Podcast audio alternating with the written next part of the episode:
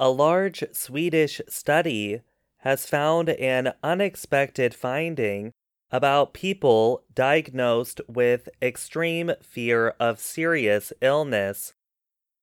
It found they are more likely to die earlier than people who are not as concerned about their health. Hypochondriasis, now called illness anxiety disorder, is a rare condition with symptoms that go beyond average health concerns. People with the disorder are unable to lose their fears despite normal doctor visits and lab tests. Some may change doctors repeatedly, others may avoid medical care. Dr. Jonathan E. Alpert of Montefiore Medical Center in New York said, Many of us are mild hypochondriacs, but he added there are also people on the extreme side of it who are always worrying and thinking about whether they have a serious illness. People with the disorder are suffering, and it's important to take it seriously and to treat it, said Alpert, who was not involved in the new study.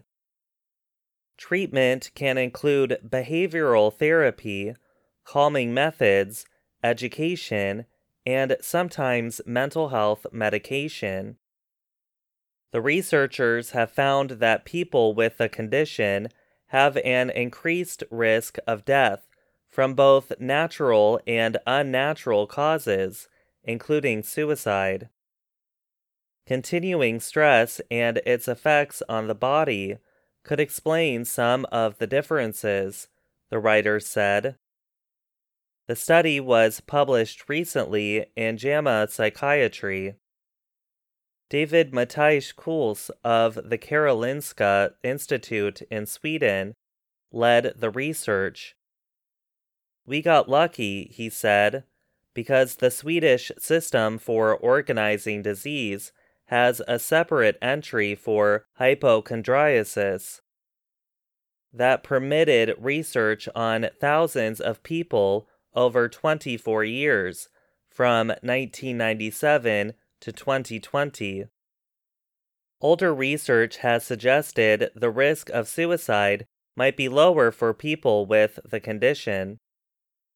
Mataix-Cols said their research found that statement was incorrect.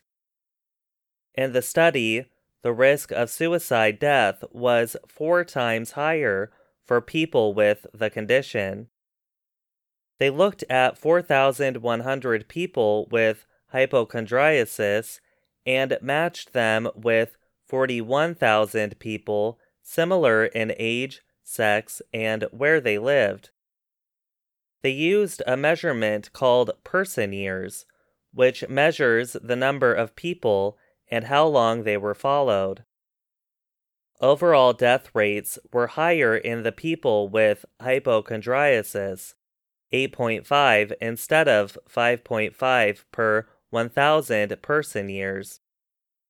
People with the condition died younger than the others, with a mean age of 70 instead of 75 the risk of death from diseases related to body systems, such as breathing and eating, was higher. The risk of death from cancer, however, was about the same.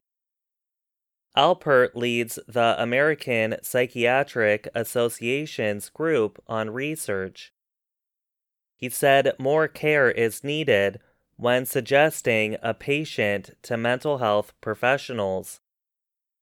Patients can become angry because they feel they are being accused of imagining symptoms. Alpert added, Fortunately, there are good treatments. I'm Gregory Stachel.